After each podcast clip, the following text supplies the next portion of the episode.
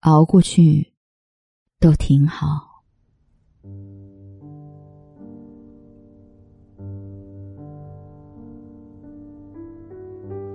或许生活中谁也没有办法一直开心，总会有一些时刻，你被困难击垮，瞬间泣不成声。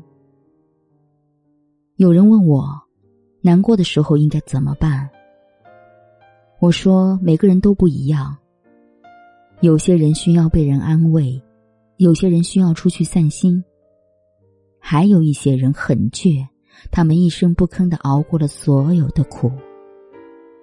明明心里很累，却没有向任何人寻求帮助。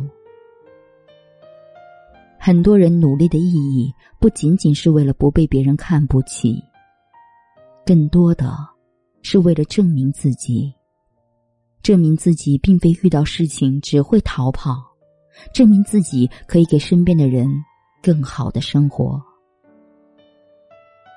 年轻的时候，连多愁善感都要渲染的惊天动地；长大后，却学会越痛越不动声色，越苦越保持沉默。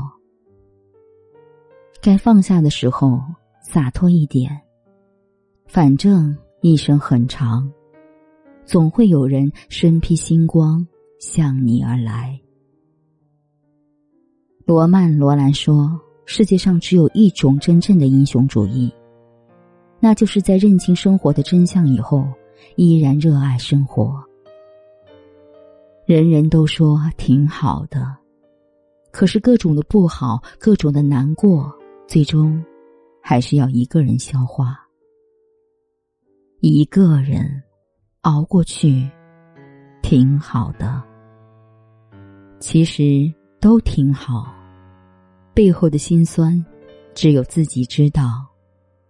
即便是都不好，又能说给谁听？